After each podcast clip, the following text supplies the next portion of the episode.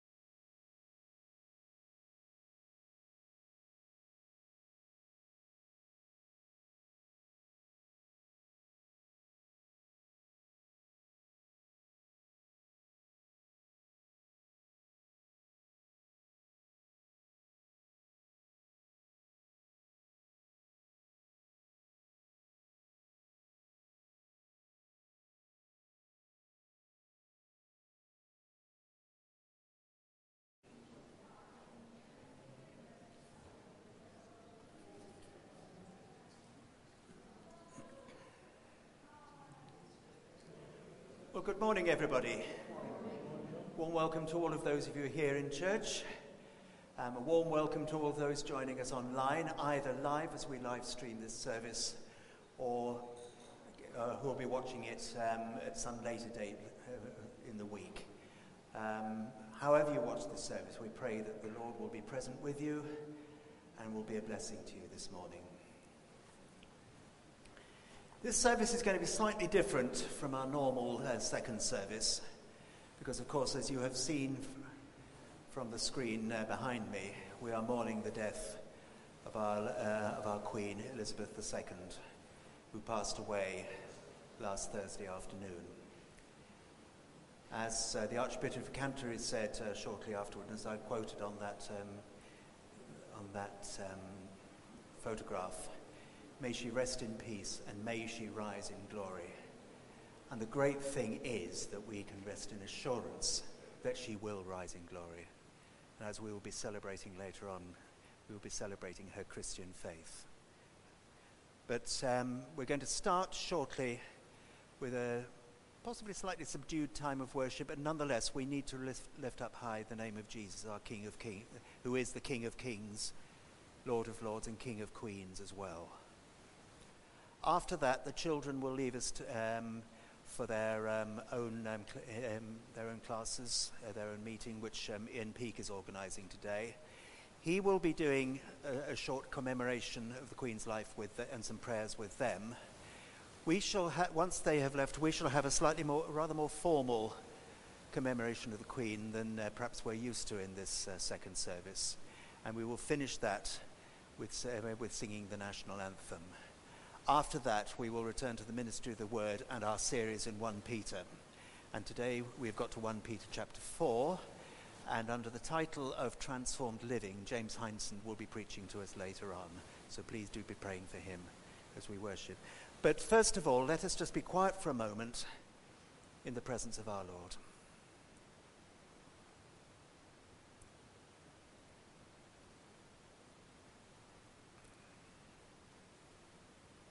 St. Paul reminds us that because of our faith in Jesus, and more importantly, because of what Jesus has done for us on the cross, we have peace with our God, with our Father.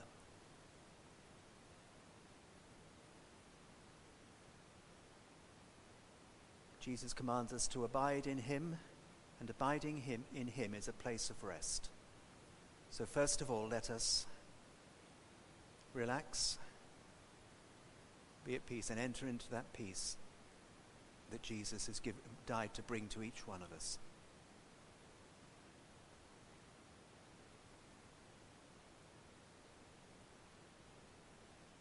Let us thank Him that His Holy Spirit, who brings to us the reality of Jesus living in us, is with us. And no matter who we are, no matter what we've done, he promises, I will never leave you nor forsake you.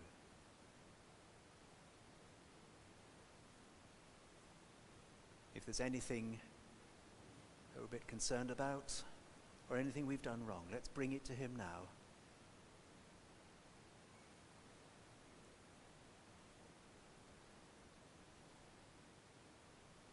Particularly for any sin, let's receive His forgiveness, which He freely gives.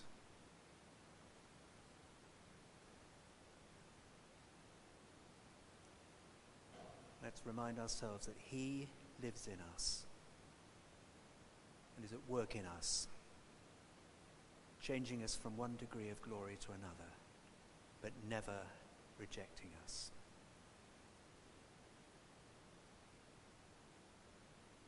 And so, our first song, I'm going to invite us to stand, reminds us of all that Jesus has done for us. In the darkness, we were waiting without hope, without light.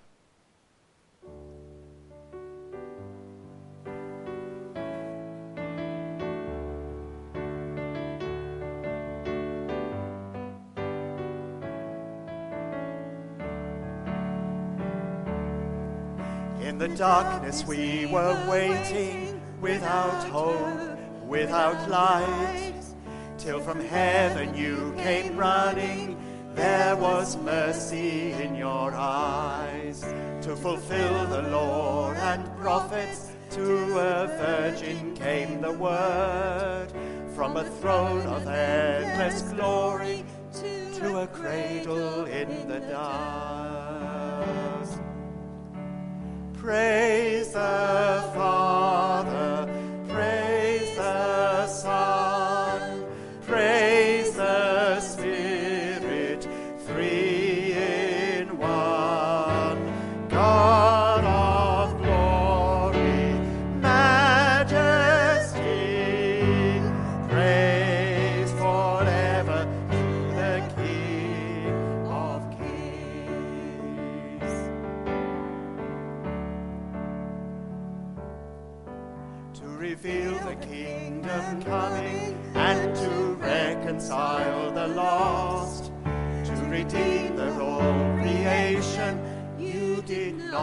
despise the cross. For even in your suffering, you saw to the other side. Knowing this was our salvation, Jesus, for your sake you died. Praise the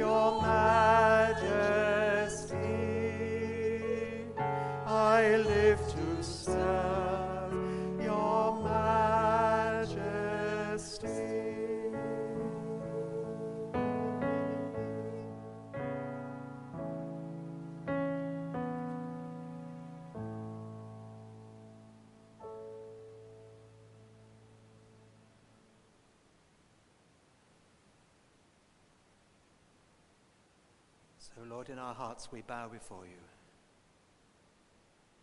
And we confess that you are King of kings and Lord of lords. We acknowledge that this whole creation was made by you and for you. And we acknowledge that one day everything will be brought into unity in you, Lord Jesus Christ.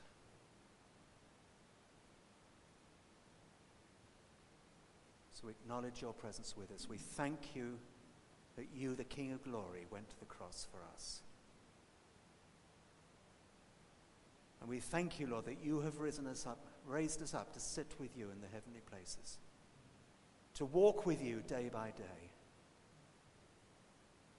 Lord, we acknowledge your presence with us. We acknowledge your greatness. We acknowledge your love for us. And we thank you that you are here.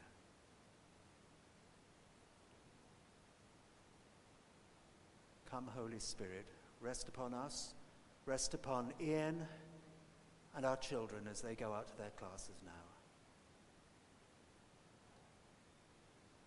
As we commemorate and as they commemorate your servant, Queen Elizabeth, who is now with you in glory,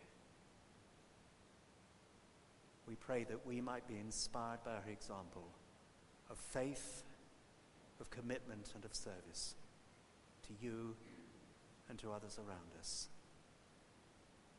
Because we ask it in your name and for your glory, Lord. Amen. Amen. Amen. Okay, if, um, it is time for the children to leave us. Ian is going to uh, look after you and lead you on for the next um, 20 minutes, half an hour, and then we will meet again and we'll hear what you've been up to. If the rest of us could, re- sorry, if the rest of us could remain standing, please, for the moment, if you are able.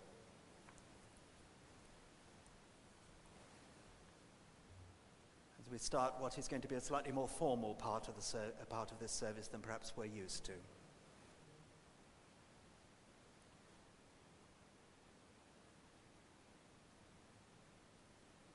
And as we mourn the death of our Queen, we remind ourselves of the words of Jesus in John's Gospel. I am the resurrection and the life, says the Lord. Those who believe in me, even though they die, will live. And everyone who lives and believes in me will never die.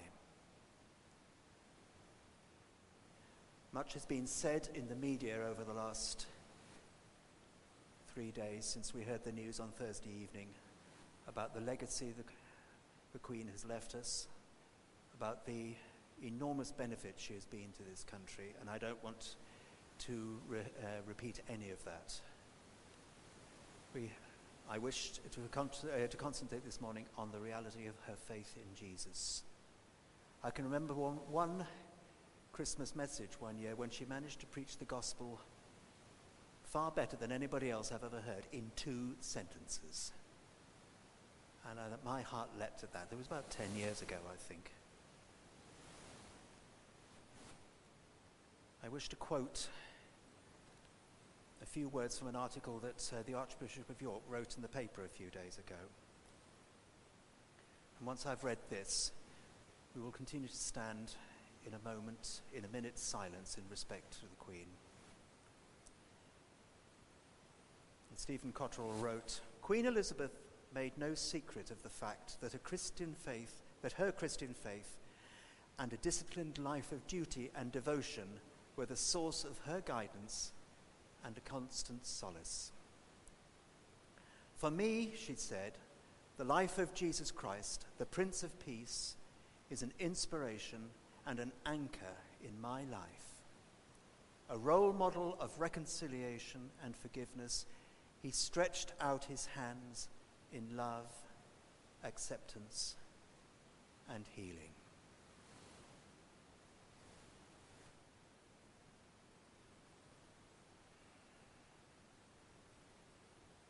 So let us stand in silence as we honor her memory and all that she has been to this country.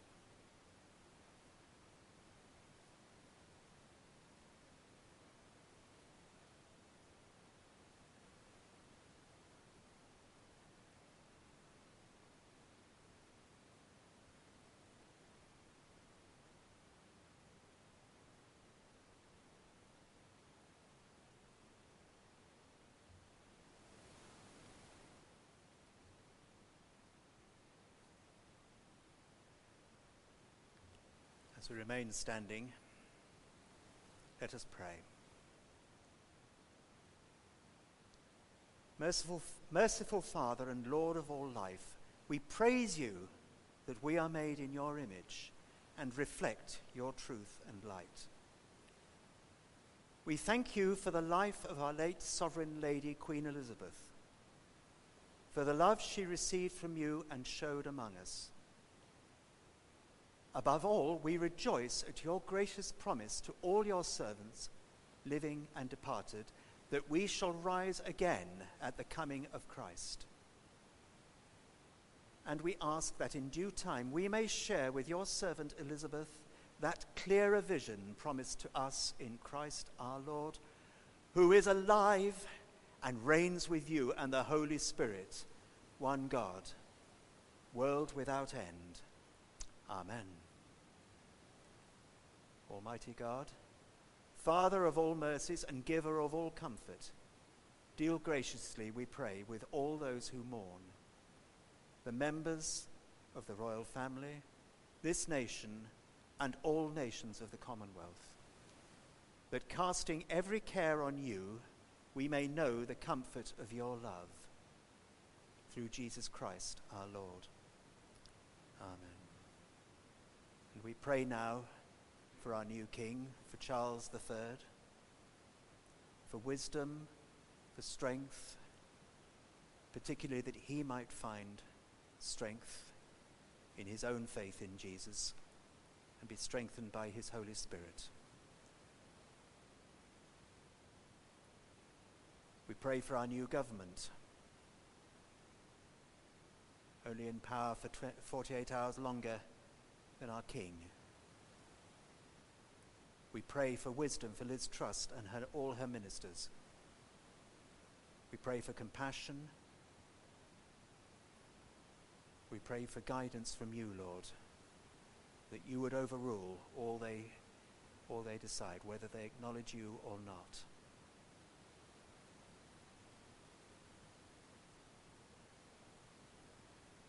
We pray for them as they tackle all the ma- major issues that we're facing be it the cost of living crisis, the fuel crisis, the health service crisis, the war in Ukraine, all of which, in our eyes, have been temporarily eclipsed by the news of last Thursday evening. We pray, Lord, for all those suffering in any of these situations, for those worried about how they're going to pay their bills, those worried about how they're going to stay home, stay warm this, this winter, those worried about their health and when they might get an appointment, those worried about acts of war in their lands, those threatened by famine, those threatened by the de- deeds of evil people. We bring them to you, Lord, and remind ourselves that you bore all our griefs and our sorrows and our sicknesses and our diseases on the cross.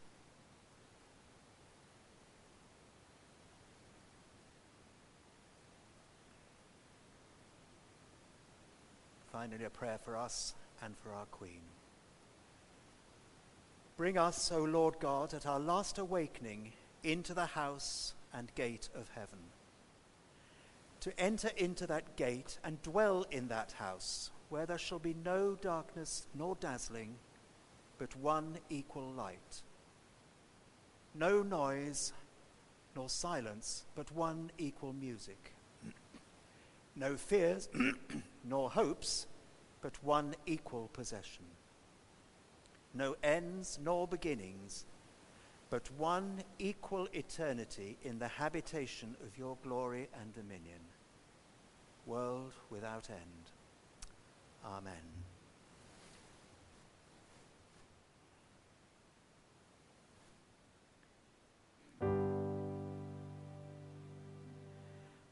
God save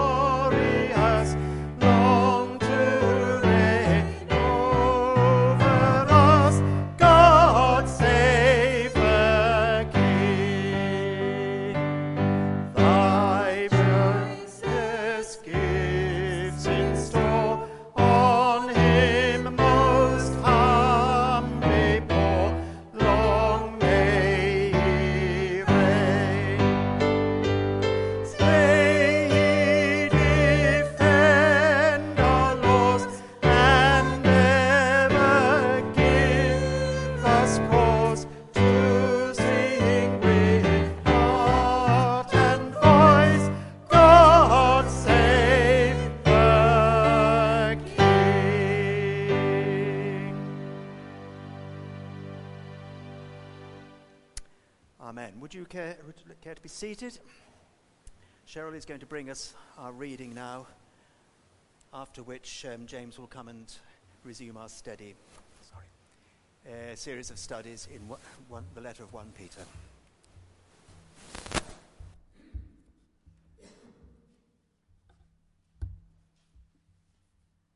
The reading is taken from 1 Peter chapter 4, beginning at the first, the, the first verse Living for God.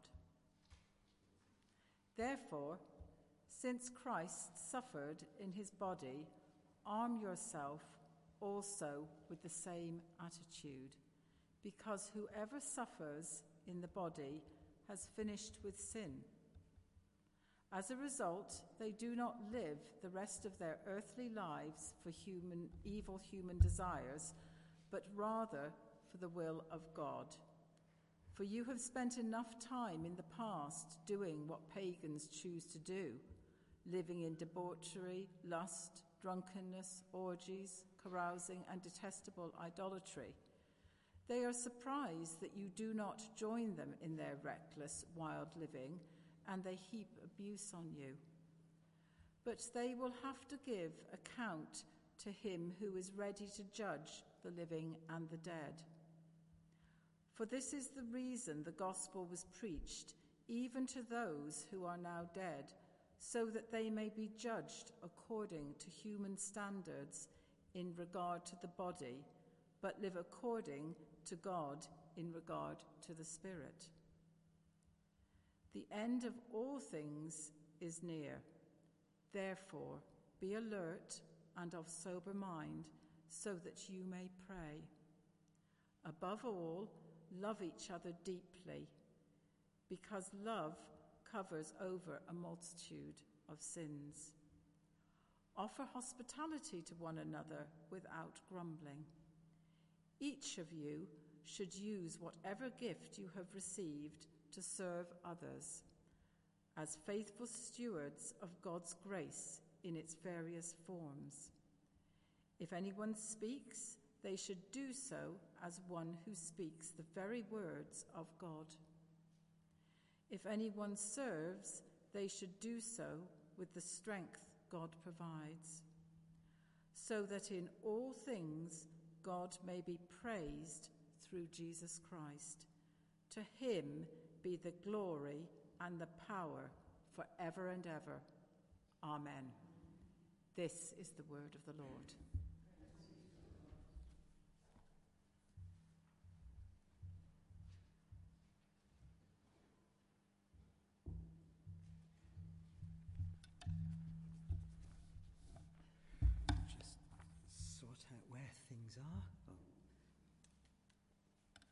So, good morning, everybody here, and uh, good morning to, to those of you who are, are listening at home, and, and also um, to any who might kind of listen to this, this recording uh, later on. uh, and it's great, great to be here, and it's great to be able to look at uh, the next section of, of 1 Peter. Um, I, I, love this letter. I, I mean, I love all the letters, but, but 1 Peter is, is, is a super letter because it, it feels like a letter when you read it. Um, you know, yesterday and this morning I kind of read through the whole letter again. And, uh, you know, it's a, it's a typical letter in a way that you and I might write a letter sometimes. You know, we have things we want to say to our children or our parents, but so we of structure it, but then we kind of add little bits and we repeat things. And, and sometimes the letter has a structure, but it's also a little bit of a muddle. Um, and, and that's what I find with this part of 1 Peter. He comes back to some of the themes that we've already considered in some way. Um, the theme of suffering, of persecution, for example, um, the theme of judgment, the theme of service. So he, we've already looked at some of these themes, but he, he adds to them, he expands them, and, and gives us some extra f- uh, food for thought. Just a quick reminder um, Peter wrote this letter um, mainly to Gentile Christians in what is now northern Turkey. Um, some parts of northern Turkey um, Paul had visited, but also some um, were, he hadn't. And, and, Peter was, was kind of a letter, writing this letter to them uh, as well. And a key thing, a key message throughout the whole of the letter is the suffering that these Christians were having. So Peter wrote this letter to encourage them. They were suffering persecution. Um, some of that persecution was relatively mild. It was, it was people commenting on their lifestyles negatively. But as, as Peter says later in chapter, uh, chapter 4, um, the, the, some of them were going through a fiery ordeal. You know, it was tough um, being a Christian. And they were largely being mocked and persecuted and suffering because of their distinct lifestyle They were, they were living an incredibly different lifestyle to the lifestyle that they had lived and to the lifestyle of everybody else uh, around them. Uh, you know, if you look at, uh, look at chapter 3, they were once pagans. Sorry, verse 3. They were once pagans. Um, and, and Peter says, For you've spent enough time in the past doing what pagans choose to do. Well, once these Christians chose to do this, living in debauchery, lust, drunkenness, orgies, carousing, detestable idolatry, reckless, wild living. That was what they used to be. Now they're completely different, and they were having a tough time because of it. And as several of the commentaries point out, probably they were going to have an even tougher time um, because Nero's persecution was about to come upon um, the whole Christian world uh, later on. So they were suffering because they were very distinctive. Their transformed lives, and that's the title that Peter gave me for this sermon, their transformed lives were causing people to uh, persecute them and, and make their lives difficult because they were so different. This transformed living. And that's the question I'd like us to leave with this, uh, this, this, this morning. If we leave with nothing else, it's just to ask ourselves are we living transformed lives? Do we stand out? Are we different to those around us? Like kind of odd story. I, I used to do a lot of work in, in, in Russia, and um, I, I, used to, when I started doing this work overseas, I, I, I kind of, it was cold. Russia's a cold country, Poland, Ukraine, other countries I worked in. So I had this red duffel coat um, that my wife, I think, has just got rid of somewhere. They're, they're all black duffel coats now. But um, Russian Ukrainian men all used to wear black. And, and I stood out like a sore thumb. And I always remember one day kind of going down into the metro and, and people coming up. You know, you look at them as they come up. And I was going down and they were looking at me. And as, as they passed me, they kind of went like that. And then I heard some of them start giggling and, and laughing. What's a man doing in, in a red coat surrounded by men in black coats? And I felt out of place. Same as I walked down the streets. I felt different um, to, to the people around me. How different do we feel to the people around us? It's not the red duffel coats that, that make us stand out, it's not how we dress, but it should be our transformed uh, lives. And I think Peter has two areas of transformation here that he's talking about, um, and two phrases that again I'd like you to go away with is one is transformed living, but two others are have we finished with sin? That's, that's a phrase, I think it was translated slightly differently in the version that was on the screen. Um, but here we have it in verse 1. Therefore, since Christ suffered in his body, arm yourselves also with the same attitude, because whoever suffers in the body has finished with sin. So, have we finished with sin? And then the second area of transformed living is how do we serve others? In verse 9, well, from verses 7 um, onwards to the end of the section that, that we read, it's all about serving others. Um, so, have we finished with sin? Um, do we serve others? First of all, I, I, need to be very clear about what verse 1 does not mean. It does not mean that we never sin again. When, when, when Peter says finished with sin, it doesn't mean that we will become sinless. And it certainly doesn't mean that we'll become sinless through suffering. um, what I believe it means, and, and supported by um, the, the, kind of commentaries uh, I read, is that Sinning should no longer be our first desire. We were once pagans. We once had all these desires of debauchery, lust, drunkenness, and orgies, carousing, and detestable idolatry, reckless, wild living. I mean, I must admit, um, that sounds a bit tough, doesn't it, really? As I walk around Bayston Hill, I, am not sure those are the words that would naturally come to mind. But, but, but people lived for themselves. That's the key thing. People lived for themselves. So, finished with sin means not never sinning. Um, it means that we are dead to sin, or we should be dead to sin. We should live our lives um, knowing that Jesus died and suffered for us. Our, our lives are different. As, as, as, as, we know, we become different people um, when we put our faith in the Lord Jesus Christ. Sinning should no longer be our first desire. We shouldn't be living uh, for ourselves.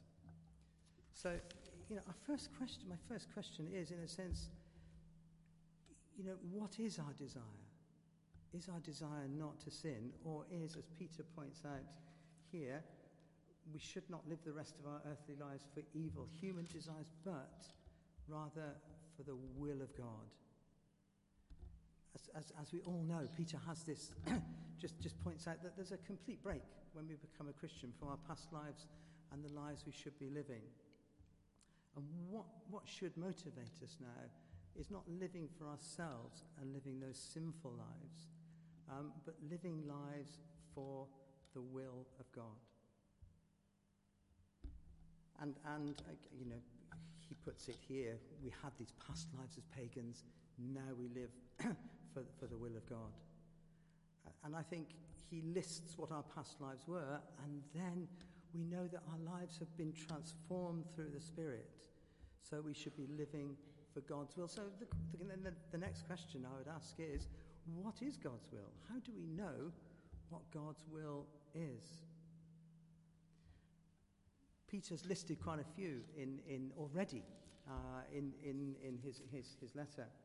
Um, but for me, the words that stand out throughout the book uh, are in kind of chapter, chapter 1 and verse 16.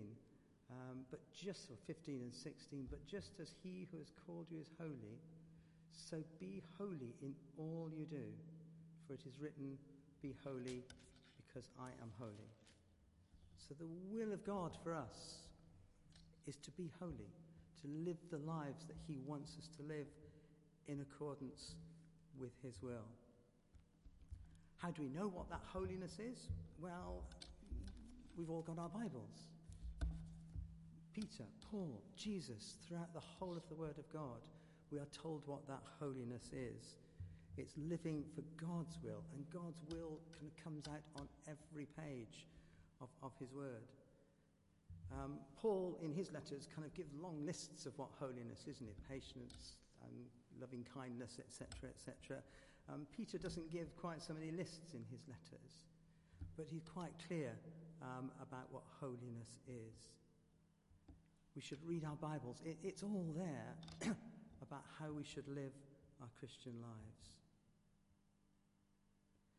And it was this holiness, this difference, this transformed living that really brought the attacks of the pagans on, on Christians.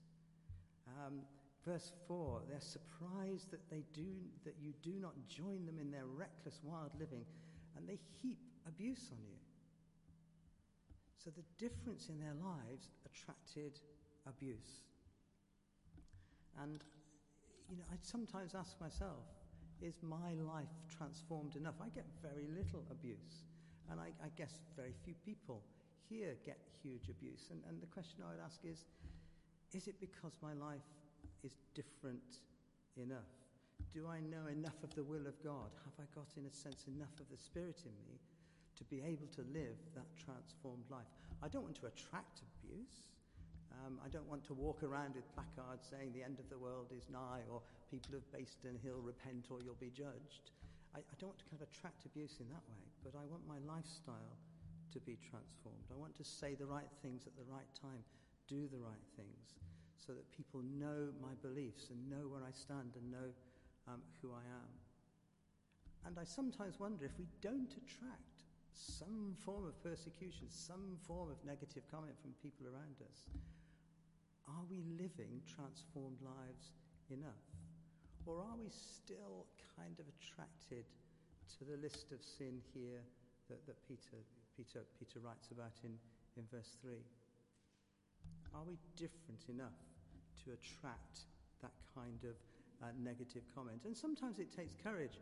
Um, at the end of last term, I, I run a political society in school called the Magna Carta Society. And the girls were discussing transgender issues and abortion and all sorts of stuff like that.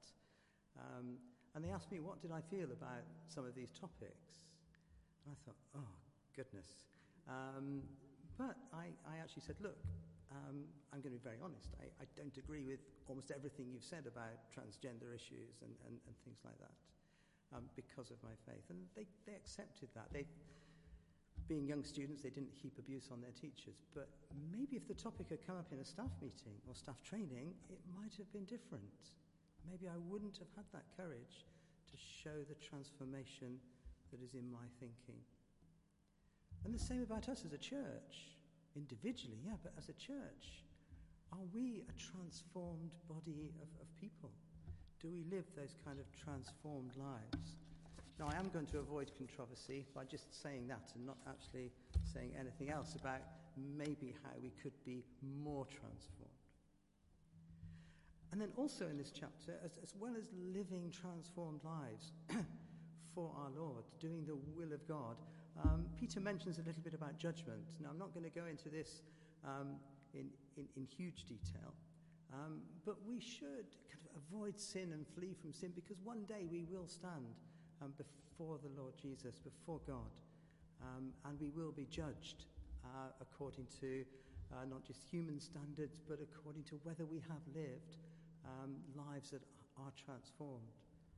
Um, slightly irreverent cartoon, in, in, I think it was in Private Eye this week, um, has, has the Queen standing in front of God saying, And what do you do? Um, which I think was a phrase that she often asked people when she met them. What do you do? I think the Queen knew precisely what God does. So the question is do we know what God does when we stand uh, before Him? So Peter talks about judgment in, in relation to pagans, and then he talks about the end of all times, coming on to a second theme of, of service. I'm just trying to. Thankfully, the, the kind of light is not in the right place for that clock, so I can't quite see what time it is. Um, so, sorry? Oh, right, okay, so I'm, I'm going to carry on. Um, come on to the second section from verse 7 when he talks about service, but, but the kind of link between service um, and living sinless lives, living lives um, that are finished with sin, is, is this issue of judgment and the coming again of Christ. Now, there's no doubt that the early Christians felt that Jesus was going to come again pretty soon, uh, which is why Peter says the end of things is near. And, and, and Paul says much the same in different parts of his letter as well. There's a kind of expectation that Jesus was going to return quite soon, which is why some of the, Christ, the, the, Christians who were living were worried about some of those who'd already died before Jesus came back. What would happen to them? Um, which, is which is why when, when Peter says, um, For this reason the gospel was preached even to those who are now dead, he's, he isn't saying the gospel was preached to dead people, he's speaking the gospel was preached to people who had died. Um, and he was trying to reinsure them and encourage them, as, as this whole letter is a letter of reassurance, that they also would be raised and resurrected and, and see God. So it's a kind of uh, link to the next, the, the, this next section. The end of all things is near. Therefore, be alert and of sober mind uh, so that you may pray. And I suppose one question is how much are we looking forward to the return of, of Christ? It's very easy to look forward to things, or easier to look forward to things that are very close, aren't they? You look forward to going on holiday and you start preparing a, a, a few weeks beforehand and you're kind of anticipating things and you're preparing for it. Um, you know, it's more difficult to anticipate next year's holiday because uh, it's a long way away. You don't start packing, you don't start thinking about what to take, uh, you don't start worrying about whether you'll miss your flight or whatever. Um, but as Christians, we should be alert and sober mind because the end of all things is, in God's time, near. And that should be a motivation to serve and to live holy lives conscious of the time, just going through some of these uh, quite quickly. I think one thing Peter does, by the way, is make the link between prayer, the kind of spiritual life we have, and the, the kind of practical serving Christian lives we have. Um, we know that we need to pray to be able to serve God properly and serve God well, to, to have His strength with us. But we also need to serve God to be able to pray well too. So it, it's not a case that it's either or, serving, just praying and being very spiritual and not doing much serving. And it's not a case of not doing lots of serving and not having a spiritual life either. If we're going to be able to pray, we have to be alert, we have to be holy, we have to be sober, sober mind. Peter mentions the word sober three times in the book, by, in his letter, by the way, so it's a word worth exploring. So obviously, we mustn't do the things that the pagans do. Okay, um, bang go the drunken orgies and, and the wild living um, that they lived in. We have to be sober. We have to serve God. And, and what Peter uh, mentions is quite a few things here. He mentions the importance of prayer. He assumes that people are going to pray. He mentions the importance of loving one another, which was um, the topic of a, a, a, a previous uh, message. Um, loving each other deeply. I, I think the key word is there. Because love covers a multitude of sins. Uh, a very misinterpreted verse, this one. It, it, covers a multitude of sins. So if I'm kind of loving other people, the multitude of sins that are covered are not my sins, okay? It means that I look at other people differently. Just as, in a sense, Jesus' death covered our sins, his love for us covered our sins, um, so that they are remembered no more. So it should be our love for other people covers their sins. And of course, if they love us in the same way, their love covers our sins as well. So it's this kind of, um, if we all do the loving in the right way, um, we should all kind of get on with each other really well and have that love which attracts other people to the Christian church, to our faith. So, loving is, is, is really important. Um, encouraging other people, as, as I think Debbie mentioned uh, last, last, last week. And, and I also, also remember when soon I got married, we spent our first night in, in Ludlow and went to church on a Sunday morning. I don't know whether Sue remembers this.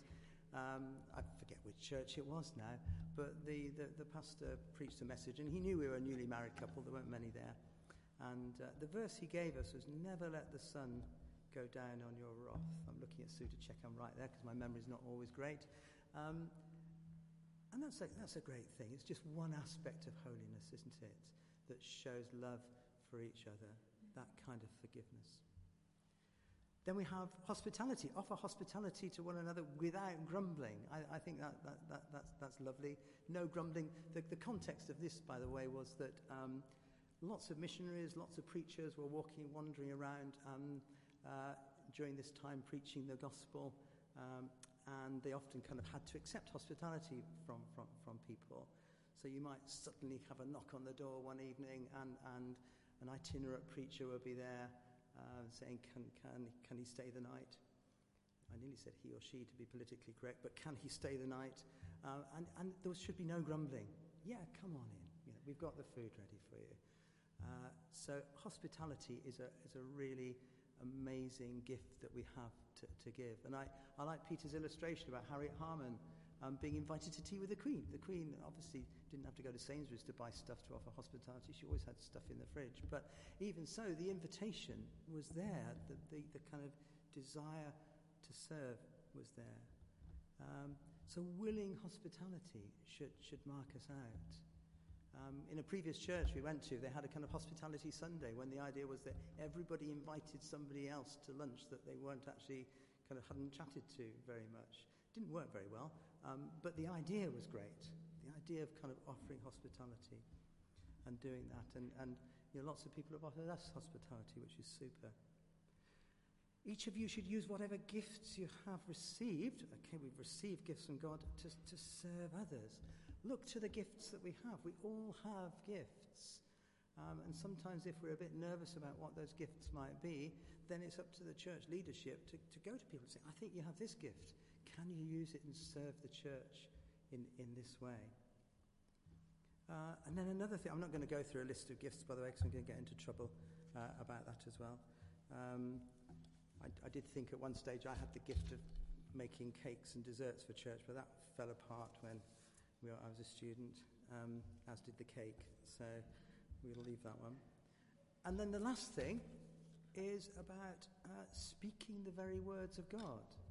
It was a passage that we just didn't have time to explore very much um, in, in, previous, previous Sundays. But uh, you know, in your hearts, revere Christ as Lord in chapter 3. Always be prepared to give an answer to everyone who asks you for the reason of the hope, for the hope that you, that you have. But do this with gentleness and respect, keeping a clear conscience, so that those who speak maliciously against your good behavior in Christ may be ashamed of their slander. Always be prepared, always be willing to speak. This is one of the things that we should do to, to, to fulfill the will of God. God wants us to serve, God wants us to speak, God wants us to talk to those around us. And that is a huge privilege to share the Word of God. Um, and, and once in Christian Union, we did an activity which was just, you know, somebody role playing a non Christian, somebody being a Christian. Well, they were Christians.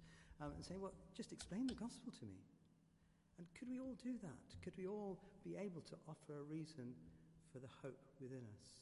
And we will be given, as Paul says in other places, those words to say. And we do all of this, all of our service, so that in all things God may be praised through Jesus Christ. To him be the glory and power forever. So the, the idea is that we are transformed through our finishing with sin. And our finishing with sin and doing the will of God transforms us as individuals to be able to serve him. And people see that service, people see how, they, how we live and hopefully how we live will begin the process of transformation of others as well. We are transformed so that we can transform others. And those lovely verses in Acts um, where people just saw the love that Christians had for each other and were attracted to the Christian faith. And even in Peter, you know, if we can speak with love, people will begin to have respect. And that's the starting point uh, for belief. So if we do all this transformation, we praise God, and we might, through our transformed lives, get people not to be attracted to us, but people who are attracted to our Saviour. Amen.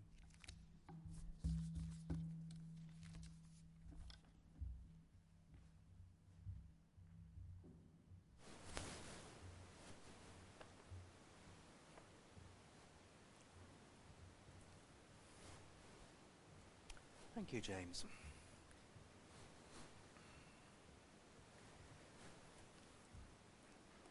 James has asked that we sing the next hymn after this one, and in many ways it answers some of what he says. We, how are we transformed? We're transformed by Jesus within us. Love divine, all loves excelling. Come to earth, come down, dwell in us.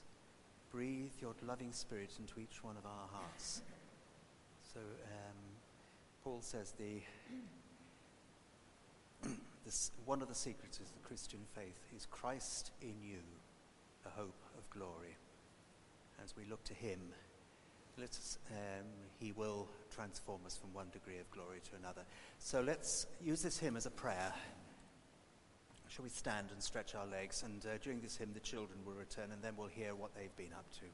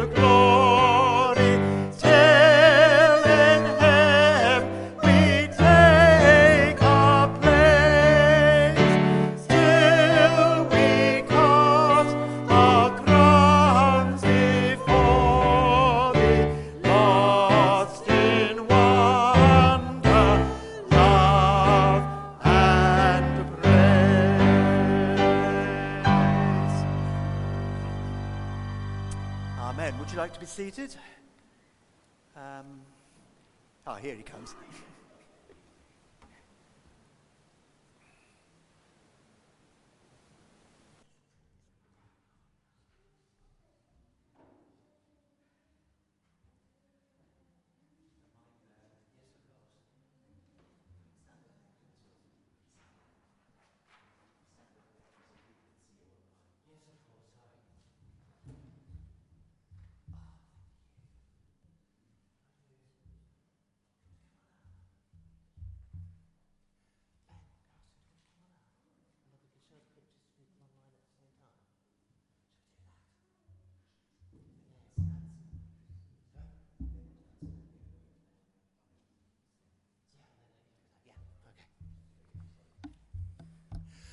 Good morning, everyone. Um, what we did at Children's Club um, today was we started initially by just thinking about Queen Elizabeth and just sort of chatting about her.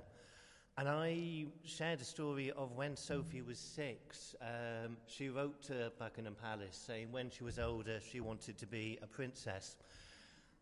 And would it be possible uh, to meet up with the Queen to discuss what the job actually entailed? And we had a lovely letter back from Buckingham Palace saying the Queen thanked us for the letter, and we, uh, she enclosed a leaflet explaining what Her Majesty got up to every single day to prepare Sophie for her future uh, role in life. We then sort of we got we just did a little bit of a card, and I've left it for the children just to write any sort of messages uh, on it. The other thing we then discussed as well is that it's, there are lots of big things happening in the world at the present moment in time, and quite rightly, our thoughts are with the royal family as they mourn the loss of our Queen and um, think, and our prayers are with King Charles as he takes on what is almost certainly going to be a very hard act to follow. And it's easy, and it's easy to think that God doesn't care about us. The reality is actually the opposite. Even at this difficult time, God very much cares about us all, and He knows us all. And we did a few pictures. So, you okay to? Can I show them to the people online and to the congregation? There we are. Thank you, Ben. So we got a, we did a little bit of a craft, just sort of reminding ourselves that God knows is based on Psalm 139 and that we are fearfully and wonderfully made. Shall I show you your pictures now? Do you want me to do that? Yeah. And here's the. This, this is the other picture as well. We haven't had a chance to finish off uh, the writing, but we'll do that in a minute. Thank you.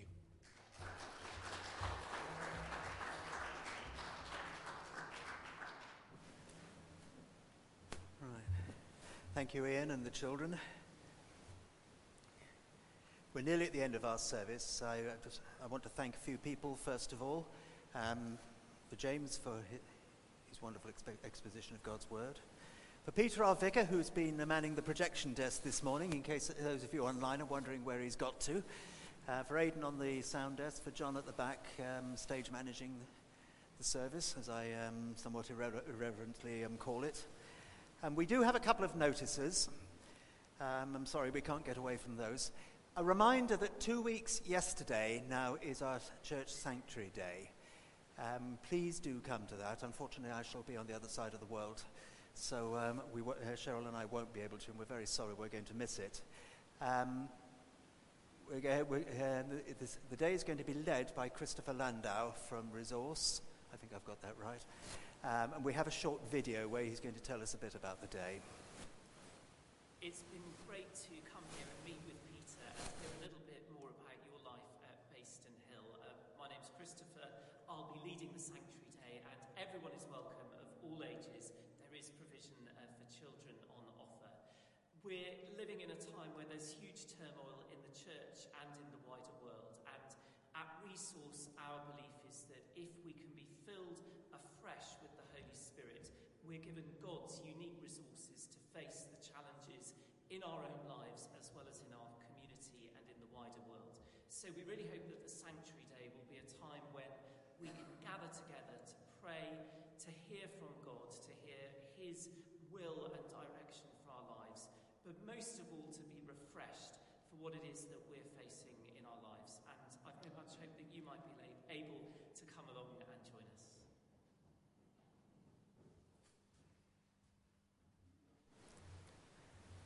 Thank you. A reminder that we will be meeting in church for prayer for this day this Sunday evening, as we've been doing um, every Sunday evening uh, during this month. So that'll be. The, um, so do come along and join us in prayer for this day. Um, th- this evening at seven, and next Sunday evening at seven as well. One thing I forgot to mention at the beginning of the service, as you will have noticed, there is a table at the back of church with a book of condolence for anybody who may wish to, ref- um, to record their thoughts, their prayers, their appreciation of the Queen. That is at the back of the book, and I think we will be keeping it there for a, um, certainly till next Sunday and possibly beyond, but we haven't made a definite decision about that.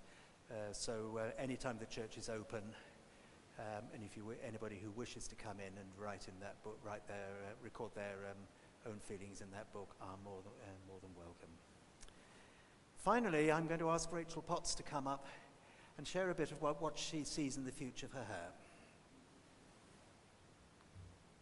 thank Uh, good morning. I'll make this quick. So, for those who don't know, I'm Rachel. I've grown up in this little village, um, but I've been away for a bit studying at uni. I've been doing teacher training. Um, but I'm sharing today because I'm going to be doing a Harvest School. It's a missions training school with Iris Global. So, Harvest School isn't something to be scared about. It just means it's based on the verse Matthew's 9:38 about sending laborers into the harvest. Um, and I'm just saying that I'm a willing worker for the harvest. I believe that everyone is harvesters, um, but I feel specifically called to do cross cultural missions um, with a particular heart for children. So, yeah, so Iris Global, you might not have heard of this organization, is a kingdom centered organization about advancing the message of the gospel around the world um, through projects, through worship, outreach, family education, relief, development, healing, and the arts, and just anything else that Holy Spirit wants to do. Um, upon graduation, I'll be qualified to work for this organization anywhere in the world, um, which is why I want to do the Harvest School. Um, I realise that I can't do this alone, and I'm sure that that's the way that God has intended to do it as his big family. So if you would please keep me in your prayers, I'd be really grateful. And if you would like to sow into this trip, um, then please see me after the service and I will email you with details for the trip. So here's some details about the trip. It's actually five and a half thousand pounds, which is pretty expensive, um, but it's for three months and there's a, a two week outreach um, in Mexico afterwards. Um, yeah, I have until tomorrow evening to raise the funds, so that's quite a steep deadline. Um, but if I don't raise the funds by then, then all the money will go over to the next harvest school, which will I will attend. I don't know exactly where this will be yet, but as soon as I know, I will let you know. Um, yeah, Thank you for taking the time to listen to me.